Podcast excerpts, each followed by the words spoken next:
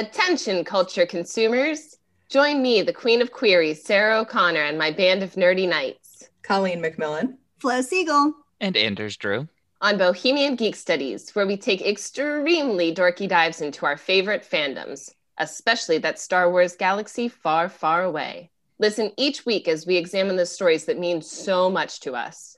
Bohemian Geek Studies is available wherever you get your podcasts and is proudly part of the Forgotten Entertainment family. It's our third annual Forgotten Horror Spooky Spectacular. Is that really what we're calling it? It's what I'm calling it. We should be calling it presented by John Carpenter, as we're doing two of his films this year with Prince of Darkness and In the Mouth of Madness. We're also getting stranded with bloodthirsty vampires for 30 Days of Night and trying to scare Jessica to death in Let's Scare Jessica to Death. You didn't think that last one through, did you? Nope. Forgotten Horror is back. And as always, we're part of the Forgotten Entertainment family. Keep it spooky, y'all.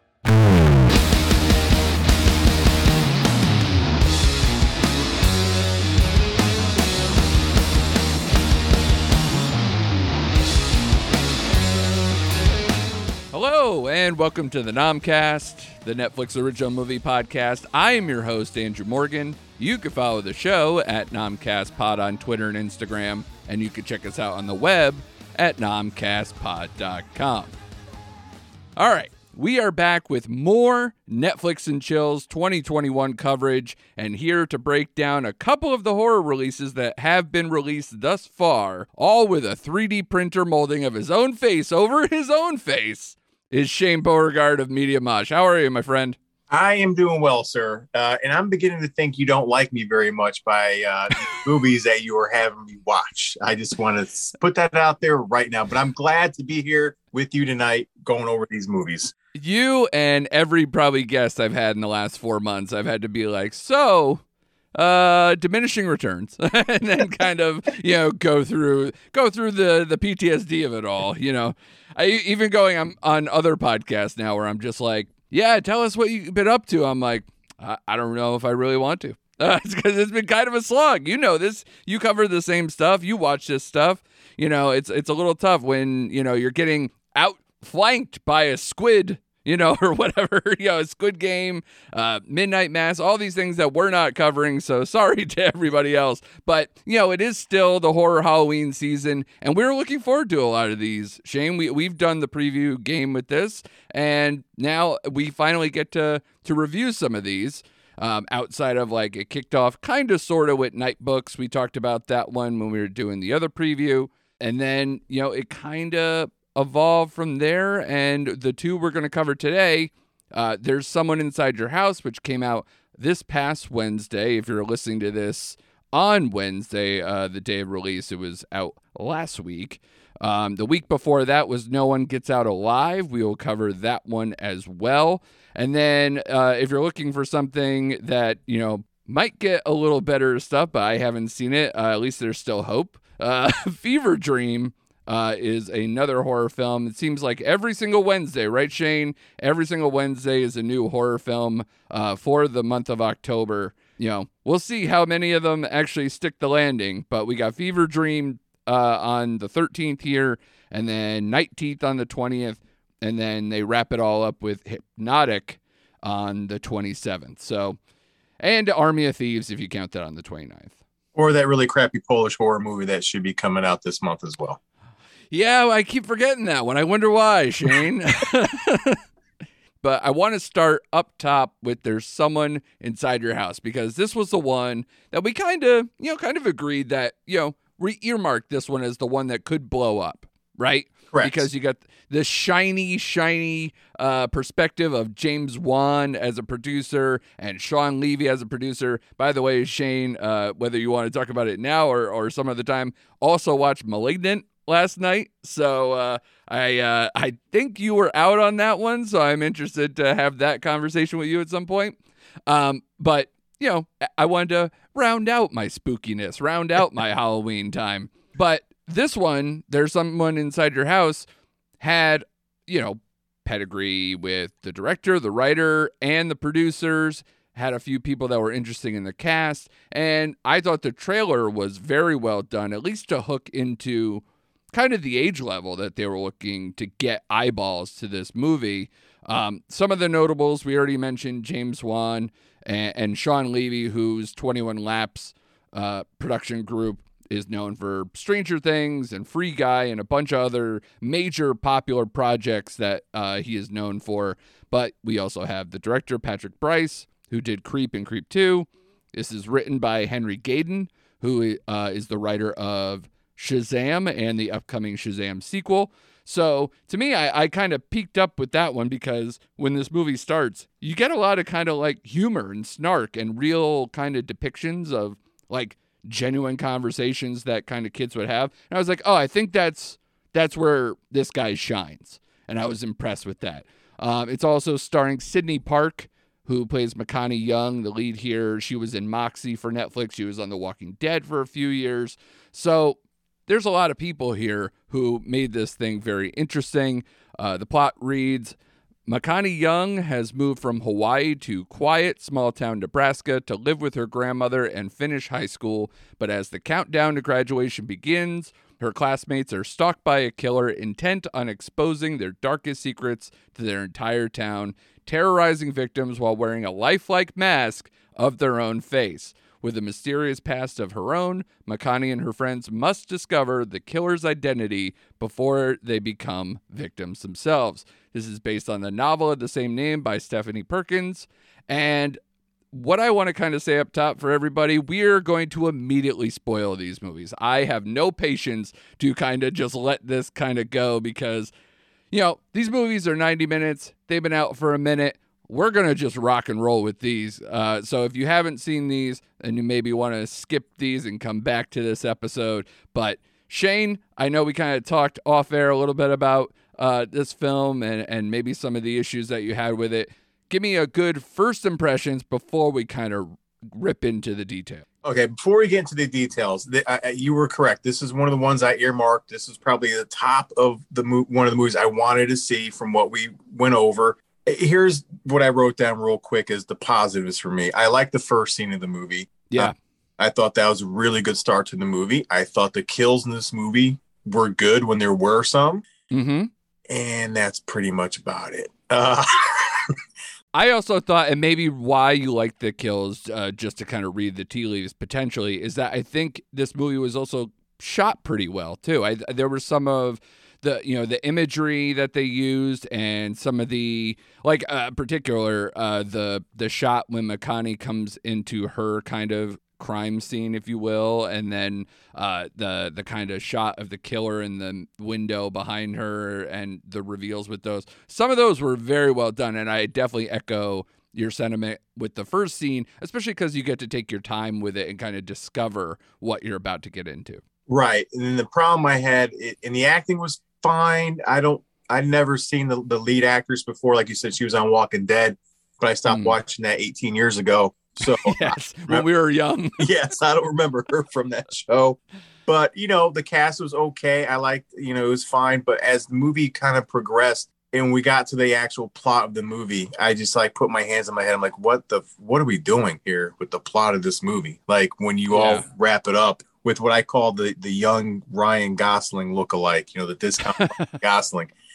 I think that was Zach's character there. Um, yes, that is true. It, it, just didn't make a whole a whole lot of sense as this movie was going along to me. And then I'll, I'll let you like talk spoilers, and I'll piggyback off of you. But like once these kills started happening, it's like really, it, it just it. I know what he Zach was. Well, I oops, there you go. I know what the killer was trying to do but it just it just didn't make any sense. And I know horror movies, in my in my view, sometimes they don't need a plot. Like it's it is what it is. But I thought this movie was gonna be smarter than what it was. I was really expecting something like I know what you did last summer, or even like a scream type of situation, and I felt like it just fell flat in between those kind of movies. Yeah, I mean, definitely you're looking at uh, a film that kind of aped, at least in the trailer or even parts of the movie, tried to really poke at that I know what you did last summer vibe because you're kind of getting taken out one by one. Secrets are abound, you know, so you're kind of like, who, why is this person going after these people in particular?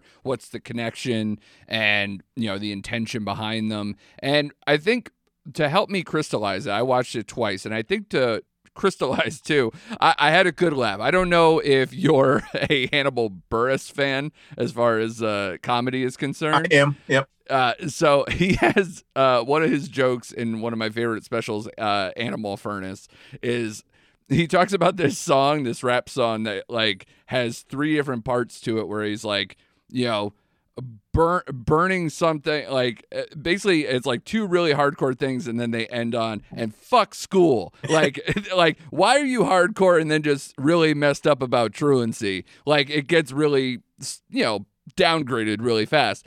I feel like this is that movie i- in in that form where it's like i wrote down the deaths. The first death is a jock who hazed a kid to death.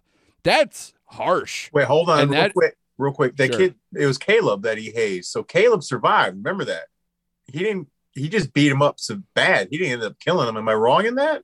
No, they wanted they wanted to pin this on Caleb. So they were kind of thinking that he's the killer, Caleb, uh, because he was on the football team. He was the only one who didn't get the video, and they kind of like you know made it seem like he hired someone to kill the other kid. So Okay, wow, Yeah. I totally missed that. I thought, okay, I thought Caleb was the one on the ground. That's why. Yeah, no, this was just I think uh, a haze went wrong and they covered it up. So again, kind of like uh, you know, I know what you did last summer. You covered up something and it bit you in the ass. So the first death is that. Then the next one is a closet racist who gets killed in a church and strung up, and you know her podcast gets uh you know put out there of all her racist you know overtones there. And then the next one is uh, a kid addicted to painkills. What? Like pain pills? Like that's that's your big problem? That's that's a lot of kids that like you're lucky it's just pain pills. like he's probably surrounded by people who are like closet, you know, coke addicts, you know, especially if it's in a rich area, you know. Like what are we doing here? This kid has a uh he's almost like reaching out for help and he's kind of a good kid. You're like, "Wait a minute. I thought we were just getting rid of like supreme assholes, big pieces of work." And then, you know, from there it's like then Caleb uh McConaughey gets the attempt. Okay, well, we don't know what McConaughey's backstory is just yet. So maybe she deserves it. So maybe we're getting back on track. And then it's like Caleb gets stabbed and and Michaela kind of, you know, almost gets framed for that one. Then Zach's dad, okay, he's a D-bag. So it kind of ebbs and flows. It doesn't seem to have cohesion until we see why ish at the end. And man, that last, that third act, everything in that corn maze, I wanted to punch someone in the face. That's exactly how I felt. And that's where the movie just. I, I don't even want to say infuriated me, but I just kind of put my head, my hands in my head. I'm like, thank God this is only 90 minutes long. Just that's Yeah. That's all I kept thinking about. But that's a, that was the rope a dope that I had though. I even on rewatch because it was enough time in between that I kind of forgot some things about this movie, so I was glad to rewatch it at least. But then I was like 45 50 minutes in, I was like, okay. Like basically until Ollie uh, when when they're in the cornfield and and he kind of outs her and knows what she did. That's when the movie I thought started to go shitty. because he's like, you know, calling out her name. It gets really cartoonish in the dialogue, and uh, and then it only gets more painful from there because that's when we get to, you know, the attempt on McConaughey, and then you know all the subsequent things like uh, the attack in the high school, which makes no sense. Uh, the attack in the high school, I don't know how it goes from McConaughey's standing in front of Caleb. Caleb gets stabbed by the killer. The killer hands her the knife that stabbed Caleb. And then she automatically looks up and sees the corn maze poster and is like, ugh, we got to get to the corn maze. A lot of people are in trouble. What? Why? Why would that be? He kills people one on one most of the time. Like, how, how is this a thing? The only thing was the party otherwise. I don't know why. It just Do you went. have any frame Nope. reference? It just went sideways. I, I I echo the same sentiments. I just didn't understand that whole corn maze thing, and uh, just it's very frustrating to me. Then the whole Ollie character, like you said, it just went sideways. Like, what are you doing? And then again, when we find out why he's doing what he's doing, it's like, okay. Even the uh, what was that character? She even called it out on him, like you're killing people because you're privileged. You're upset because you're privileged. Yeah, that whole speechifying thing at the end was so bad. And th- that's really what made me I you know, the scores are this. I didn't fully write all of them down, but I know this one of all the ones that I've watched is getting eviscerated. Yes. And like it's it's like sub 5 on IMDb. I think when I checked Rotten Tomato, the critic score was 19%. Audience score was at 42%. Right. Which again, I think not that I want to defend this movie that we're like ripping apart right now, but it's mo- like probably almost two thirds good. And, and like, so it's tough for me to just completely shit on it. But at the same time, the ending is bad enough. I think in horror movies and kind of mysteries, certain things like where you're laying out the breadcrumbs to try to, you know, figure out the who whodunits of it all and then wait for the payoff if you you have to have such a good ending. M Night Shyamalan knows this better than anybody. Like if you nail the ending, a lot of people can forgive you. If you have a good movie and then the ending sucks, people never forgive you because ultimately they think you wasted their time and then all the criticisms start coming out. Right. And I, I feel that's where this movie, uh, if this movie would have had a little more dark humor in it as well, or at least made some of the characters likable where I actually gave a shit about them, Yeah. that would be one thing. Because at least with most teen movies, slasher movies, whether it's Scream or whatever it is, you you have an attachment to a couple of the characters in there, and they give you enough of their backstory. I didn't outside of the main character here, and I I'm going to butcher her name, but you know Sydney uh, McConney.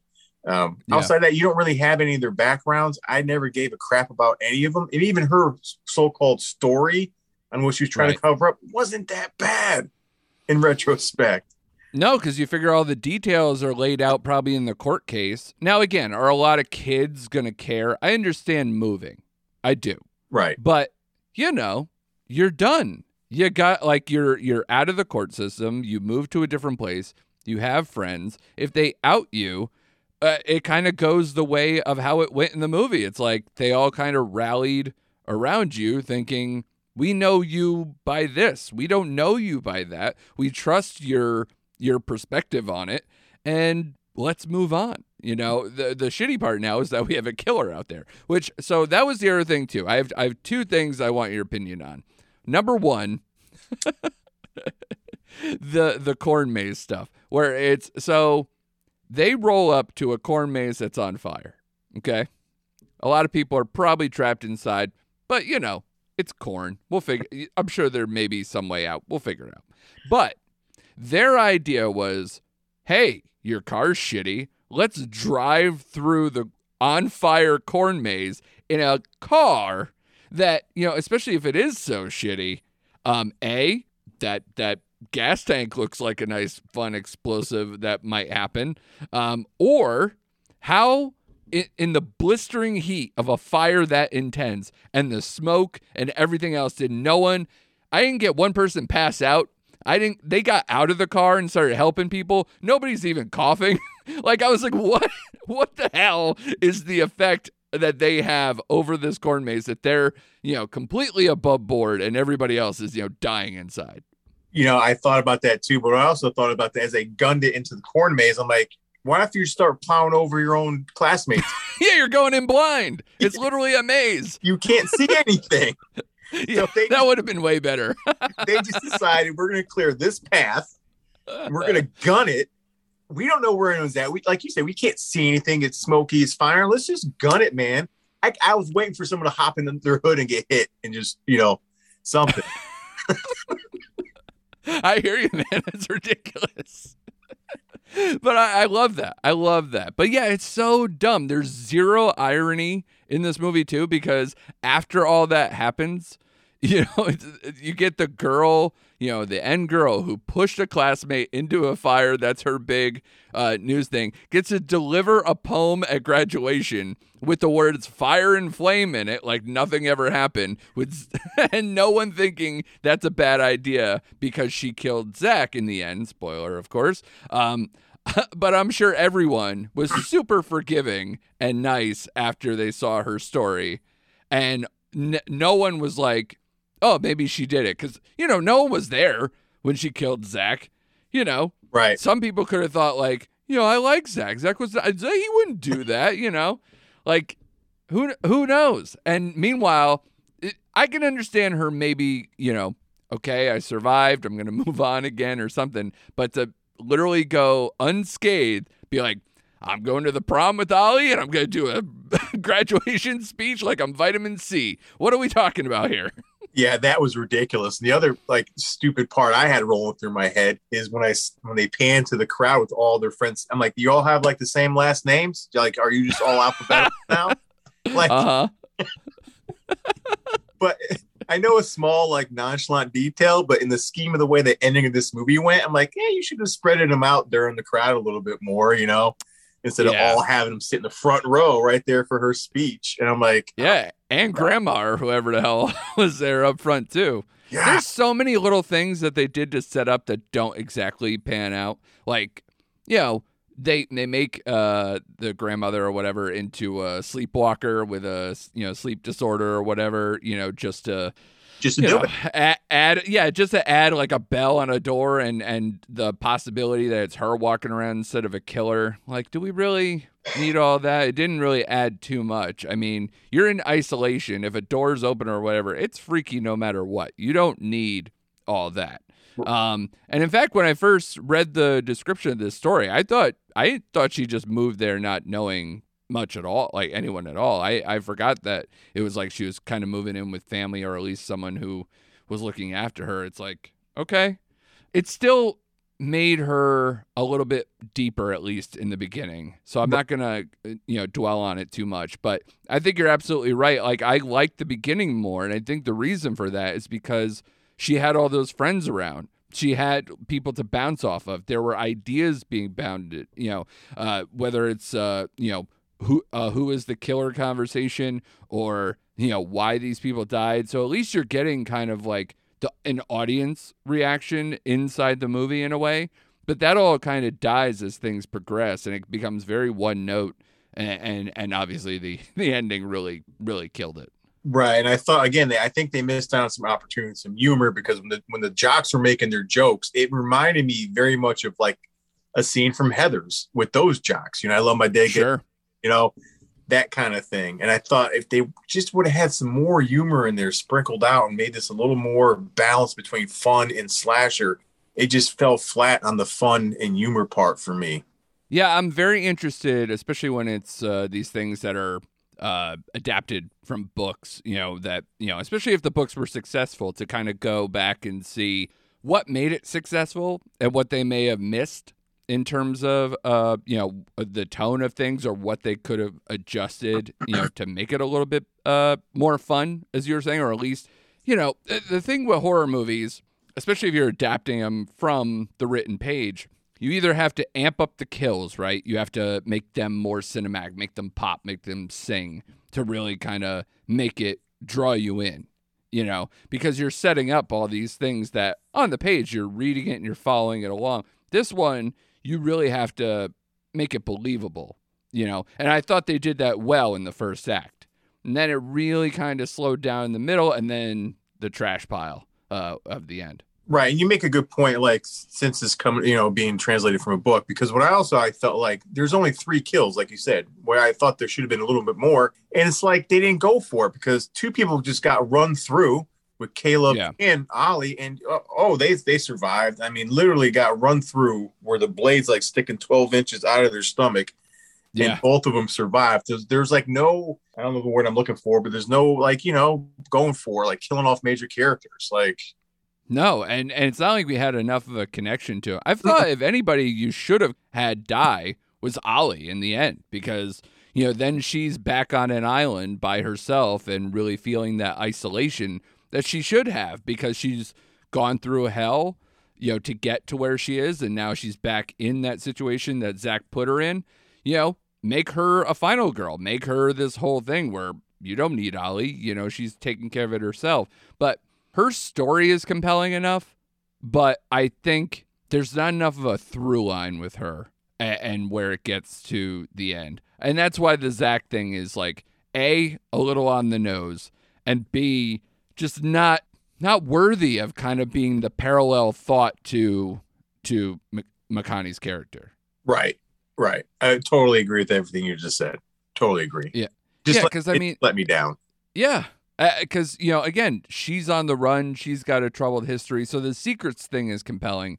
But once her story doesn't fully match up to the people who already got killed, and the fact that Zach is kind of hanging out with them while also picking some of his own friends off, I was like, all right, wouldn't you pick off other people who are not your friends first? Like, why is it so quick to to nail these guys? And that's why I didn't understand about uh, the first death of their friends. Uh, what's his name? Ricardo? Hold on, Rodrigo. Rodrigo's Hey. character, who like when he when he dies outside the party or whatever, you know, why him? Uh, it's not like you know, you know when he was starting to make a move on Alex or when that was coming together, like that was the final straw. It always seems like the motives make sense sort of on paper, like everybody's got a, a lie. But you know what's one big thing that I, I thought about with this one, and that was the other thing I wanted you to comment on was wouldn't just exposing them be enough? Wouldn't it actually almost be worse because they get to twist in their own stuff? He immediately like tells everybody and then murders them right away. Like there's no there's like what? A couple a minute in between like, hey, I sent everything to the phones to be like this did this person deserve to die? Hey, I killed them anyway. And you know, so it doesn't really matter. If you wouldn't it make more of an impact if you exposed that jock in the beginning and have him be like, well, how many other people know? Did he tell everybody? Oh, he did tell everybody. Now I have to worry are the police after me? Am I going to get expelled? That's way more menacing than just like, hey, I exposed you. Now I'm going to cut your ankle and then stab you. Right. How- and I the only scene I didn't have an issue with that is the one you're just talking about because I, I like I do like that opening scene. But you're right, and let them twist in the wind a little bit, and, and really like get out to the kind of person they really were, especially the girl, the racist girl with the podcast. Uh, right. You know that he kills in the church. Like let her twist a little bit. You know what I mean? Let it get out where people are like, oh my god, do you can you believe she said this on her podcast? Yeah. And it was like, nope, nope, nope, nope. Just take this to the back of the head and let's move on. Well, and that I guess that's why it makes him bad, right? Because in general, if he's just exposing people's secrets and those secrets are pretty damning, isn't he kind of doing something good? Yeah, and that In a goes to way. the whole, that goes to the whole plot, like what his motives were. He had no mo, like he had no motives, and that's what like dr- drove me crazy about this movie.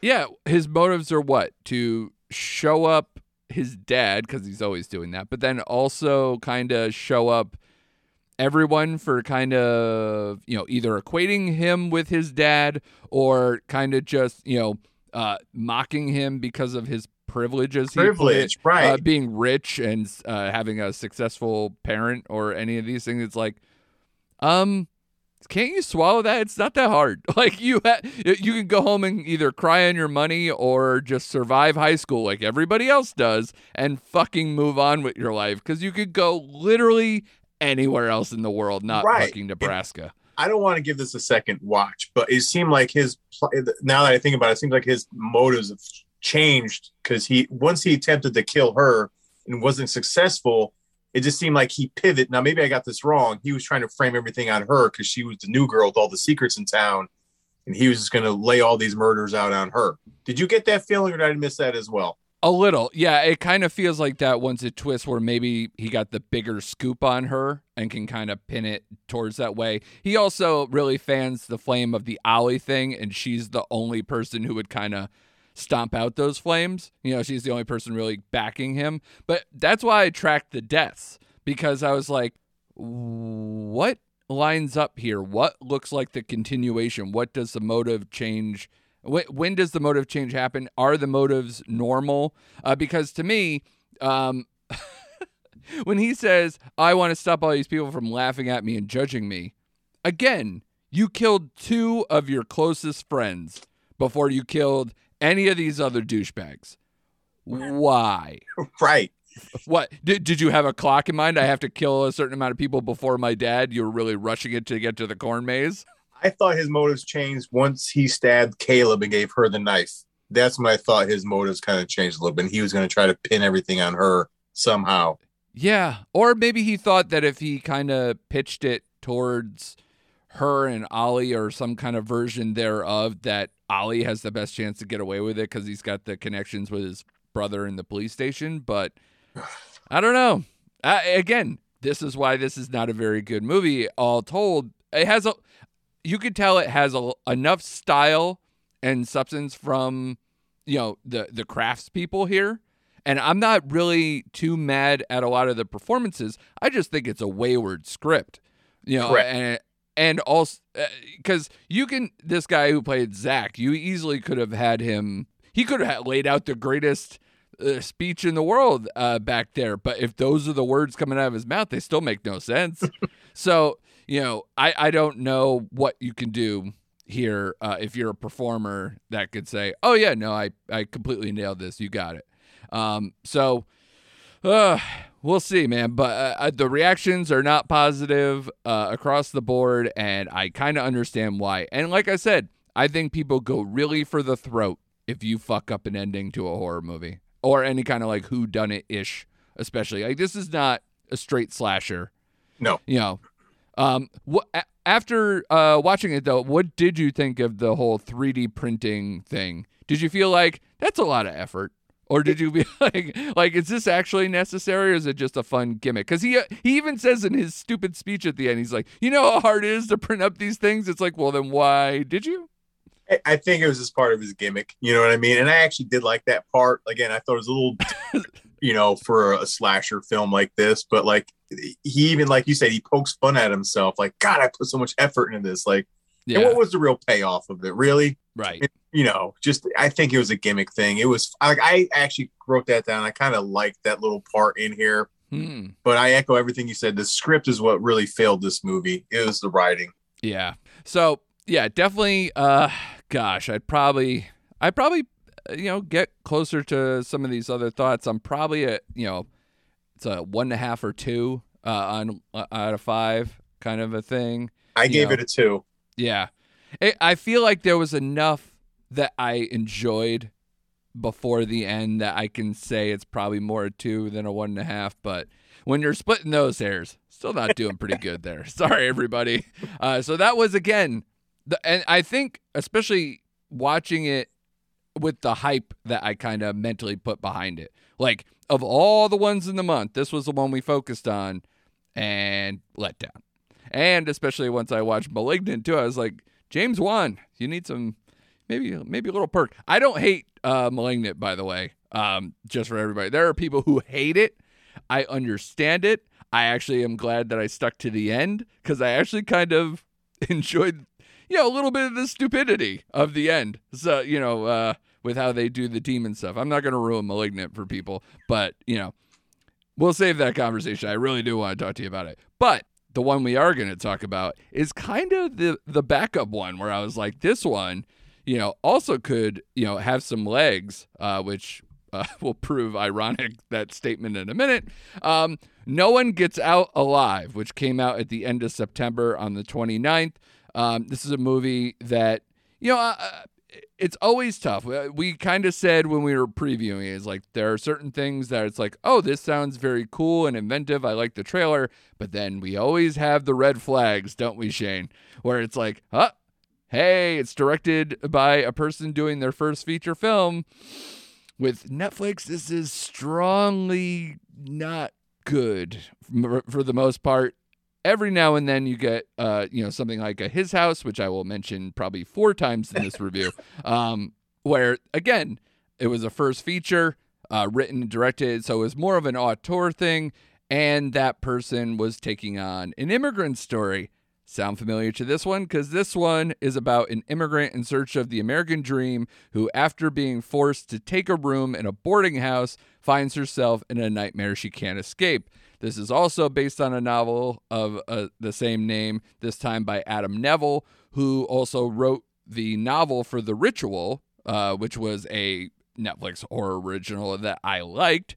Uh, this movie is also produced by the team who made The Ritual. Uh, Andy Serkis, who people would know for his amazing work uh, with kind of uh, 3D rendered characters like Gollum or uh, Caesar in the Planet of the Apes uh, movies, or uh, and then David Bruckner is the other tandem of that. He also produced The Night House, which came out this year as well. But like I said, directed by Santiago Menghini, who's its first feature. It's written by a tandem, Jon Croker, who wrote The Woman in Black 2 and also Paddington 2. You remember that whole shrug moment there, Shane? I do. And that and then it's also written by Fernanda Coppel, who is, you know, mostly known for writing TV, uh, How to Get Away with Murder, from Dusk Till Dawn, the series. So not exactly inside the film realm. Um, but again, a lot of things here that I did like uh, on paper that made me interested, and I did enjoy the trailer. Looked kind of spooky, um, so I was like, okay, this can go a lot of different ways. And the reason why I brought up his house, uh, for obvious reasons, for the immigrant story, but I think it really tells the difference or why I maybe had issues with this film is that I thought the immigrant story, and I said this when we reviewed uh, his house, I think that's a great way to enter the a world of kind of unease and anxiety because who's more anxious than a person who moves into a country that you know no one or and you're trying to just gain your footing gain employment. You're not allowed to be there. You're not legal. You know, you're constantly looking over your shoulder. You you can't call the police. Who's a better target for something to happen than a newly boarded immigrant, right? So that's why I thought this worked really well, especially in the first act and into the second act. I think it was very effective. I was very invested in the story of Ambar. I, I know it's probably just Amber, but the way it's spelled, I think they even pronounce it that way. So apologies if it's not. But it's A M B A R, so you do the math. Um, Cristina Rodlo uh, from The Terror and Too Old to Die Young plays her. She's the lead here. There's a couple of very good uh, character actors who we kind of see later that are involved at the in the terror that's inside the house. But other than that, a lot of people that maybe you don't recognize are lesser day players. Um, but I will tell you, Shane, I was invested in this movie. I liked it, and I think after I finished it, I you know messaged you and I was like, that third act takes a wild swing that I'm still processing and had no idea whether I liked it or not. And I rewatched it, and I really think that the reason why this movie is also getting panned, it's not getting panned as the la- as much as the last movie we talked about, but I think again, you mess up an ending and especially if you have a monster reveal, you better not have it be a CGI mess the way that turns into. What did you think, Shane? Oh, you know, uh, okay. My Cliff Notes version of this movie. I I am like you for the most part. I was really invested in it is Ambar because I they pronounce it that way like all throughout the movie, but I really was mm-hmm. invested mm-hmm. in her story. And I really did like once they got into the whole house aspect of what was going on, I I was digging that as well. So it like it got the hooks in me. Yeah. The problem with this movie I had, and we'll get into it, I'm sure, is it felt a little disjointed. Whereas his house was an immigrant story first that tied into that that housing project, where I felt like Correct. this we didn't really un, didn't really know how to blend the two stories together. Right. Because in the end, I really her immigration story kind of fell flat, and it all went to the whole haunted house aspect between the two, the, the last, the middle, and then the last third of the movie was all about the haunted house, and we got right. that. Where I had a, a, issue, and I was really digging that stuff, but this is where I thought the story should have been fleshed out more, and you needed some more exposition with the box and what their parents were doing, and what does this ritual actually mean, and why does the brother keep doing it, and why you know why is he drawn to it? they left a lot unexplained. We were trying to fill in the blanks with a lot of absolutely. But I really, even though the ending was, it was an ending. Um, uh-huh. and like you, I'm still processing it. It was something out of like a Guillermo del Toro, and not a good Guillermo del Toro movie. sure, but that's kind of it. I had like a Pan's Labyrinth kind of feel to it. You know, know what it felt like a little bit? Uh, the Orphanage, which is a movie he produced that does had the same kind of vibes, like this creepy stuff tied into a backstory and everything else, but didn't quite land it. Right, and that's where I felt this one it didn't land, and the the, the CGI at the end was oh it wasn't eh, that was bad, but yeah. I still came walking away from this film saying it had a lot of good stuff in it, especially for a first time director. I thought like he had a lot of bare bones there, and there's a lot of stuff he should just explore a little bit more to to kind of bring out. Yeah. So overall, I did like the movie. I wanted to love it, but I I, I couldn't get it there. And here's the disappointment eh, the disappointment if you really know kind of the people involved and everything else. One, this movie is a movie that has a lot of big ideas, but they never connect them. So to me, it's like, okay, the immigrant thing is great. Her kind of being haunted by, you know, leaving her mom after she died and kind of trying to start her life and all that, great. The whole the whole unease about, you know, she gets robbed by the only friend that she has and and really has a lot of issues in the house and it's the only stable place she has to live you know, otherwise she's looking at homelessness. Those are big issues that really kind of, you know, keep her tethered to this house, even though she's frightened out of her mind. Um, so it, it has a lot going for that. But when you're talking about two people who produce The Ritual, and The Ritual, for being not a very big uh, movie in terms of budget, it gets pretty frightening in that in those woods. And even for all the CG work that they had to do for that, never got to the cartoonish level. And if anyone, if you haven't seen this movie and you're listening to us uh, try to put the pieces together for this one and really kind of uh, suss it out, um, when I say bad CGI, I mean, you know how in the Mummy. when like the or is it the mummy returns the second one where it's like you get the the rock who lo- looks Scorpion nothing King. like the rock the scorpion king comes out like that level bad where we have like you know, memes of it going around. This is not far off. And the fact that they're setting up um, what is in the box. What's in the box? uh, like, like it's not Gwyneth Paltrow's head. It, it- I'd actually rather it be. But the, I didn't know. Like, they did a actually somewhat of a job to try to set up what this monster would look like.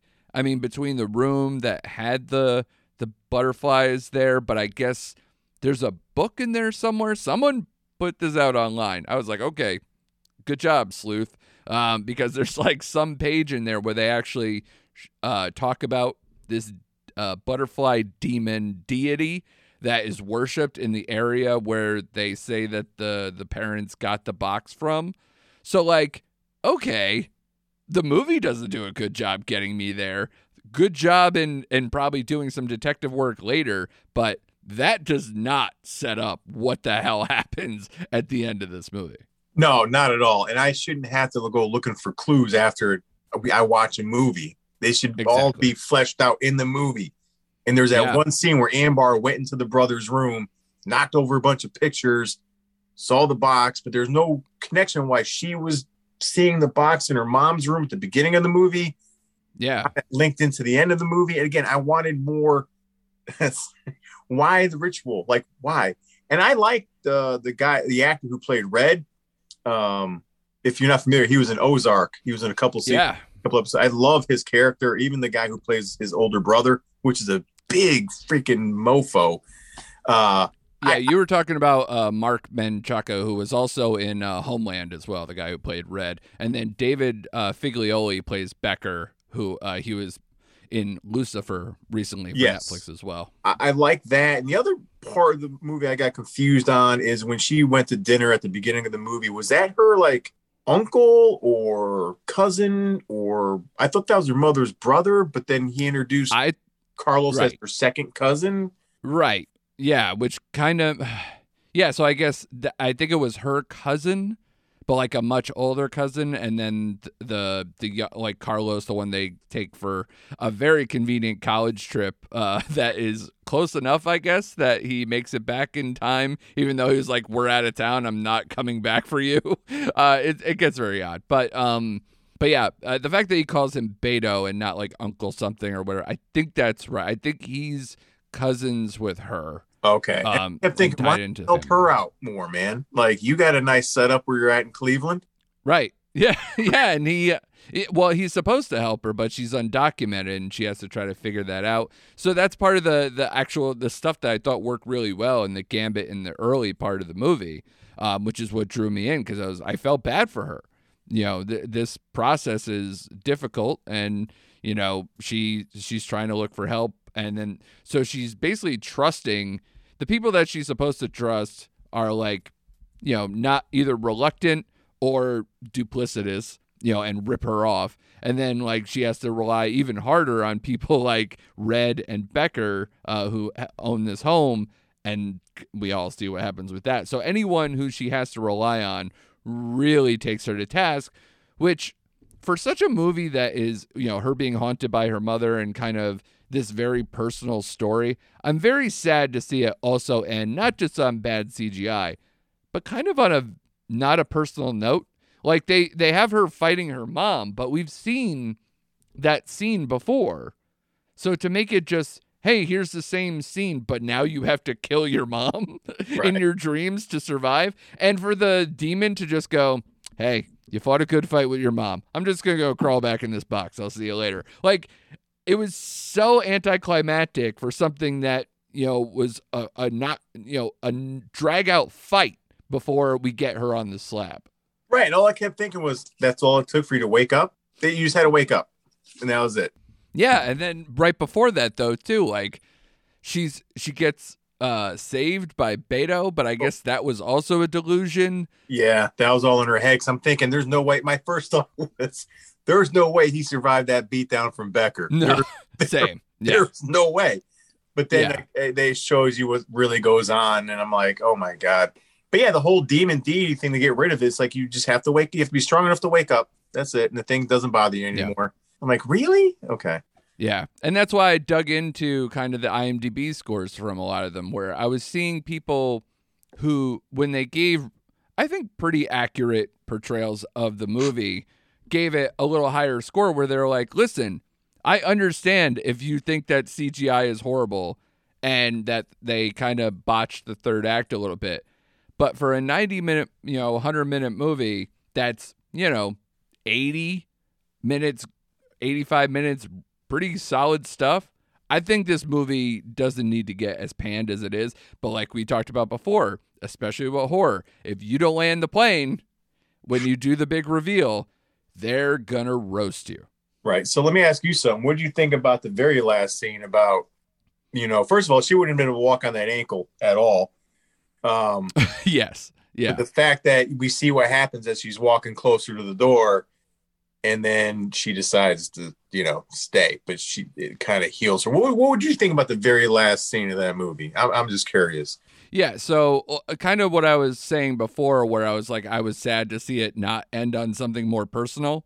Right. you know, she's a survivor. Let her survive. Let her, you know, go back home, do something with her life. She she's a fighter. And then you basically just be like, "Oh, okay, she's going to be the new Becker now." Because apparently there's an allure that if, you know, once she feeds this demon red, you know, she she's part of the problem. Now she's got you know, I guess a connection with this demon and that's where I get you know what happened to Becker where you know maybe he fed fed the demon one day and then all of a sudden he gets these healing powers and maybe that's how the demon gets its hooks into you and then you stay and then you keep feeding the beast literally. So you know it's a way to end it but to me i for it was a tale of two movies in a in a hardcore way where she her story was so compelling that for it to go and be like oh no this is about the house and about the ghosts of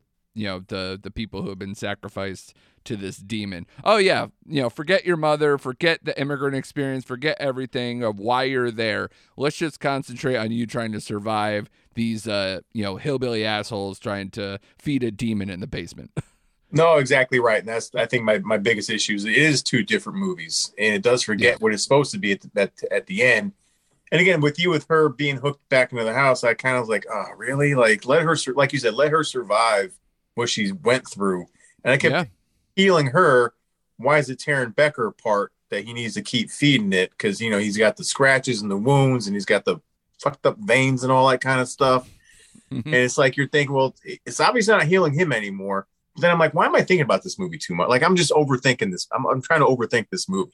Well, he does say when he's got the scratches and stuff, he knows something's wrong that she survived because he wasn't healing. And that's why he calls it out before she bursts in the door and takes them all out.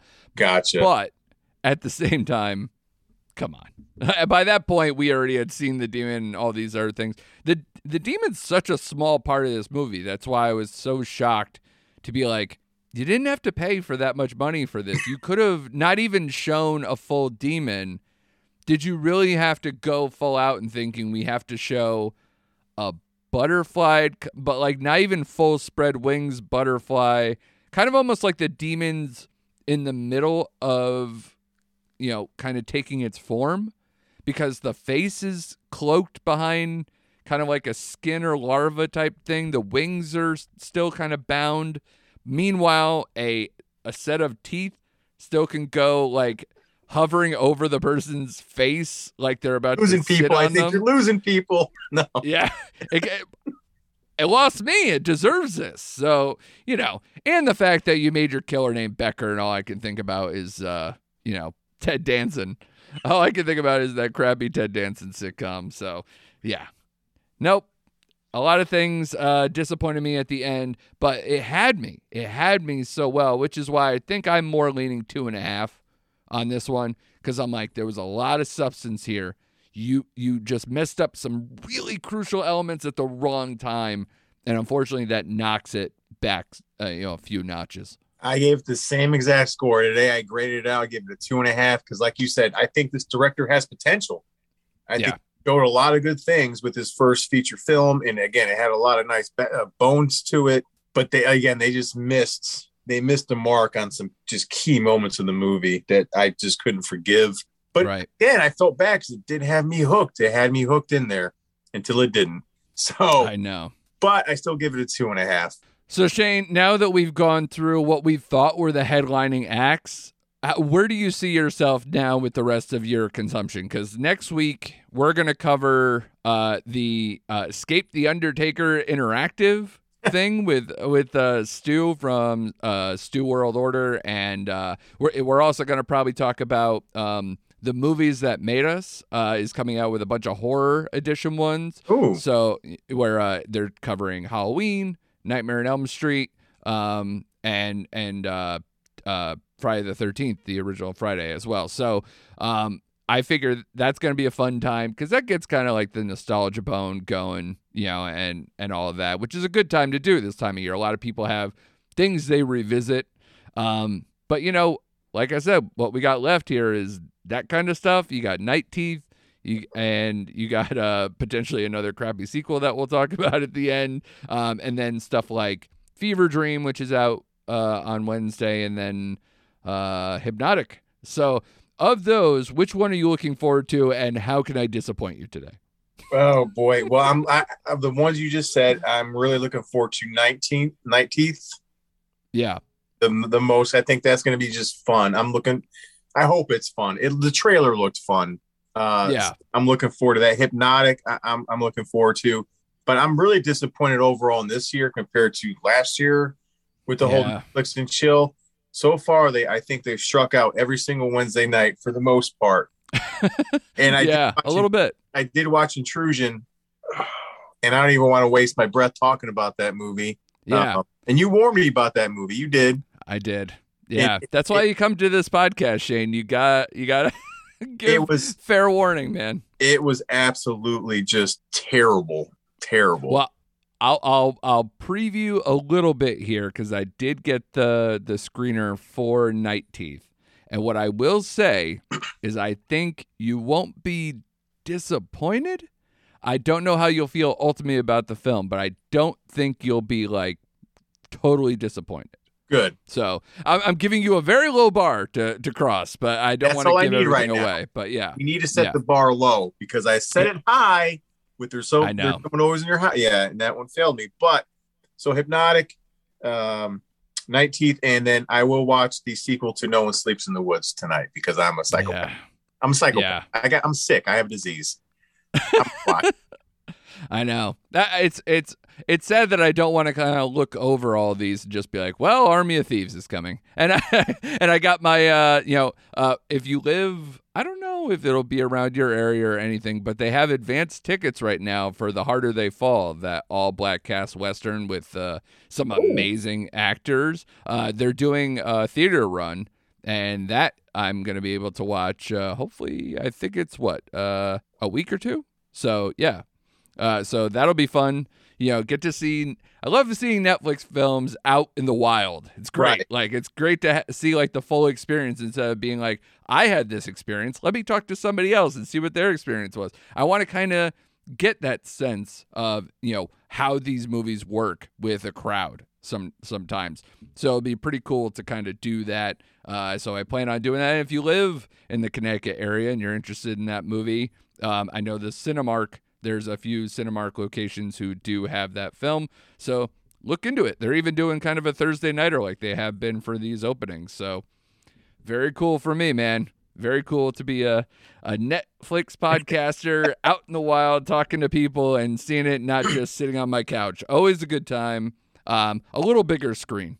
Yeah, right, absolutely. A little better don't think. I've ever seen a Netflix film on the big screen before. Yeah, I've been uh Connecticut's decent in terms of like especially the awards films, uh the end of the year stuff. And I was also able to see Army of the Dead on the big screen uh this past uh you know a few months back or what have you.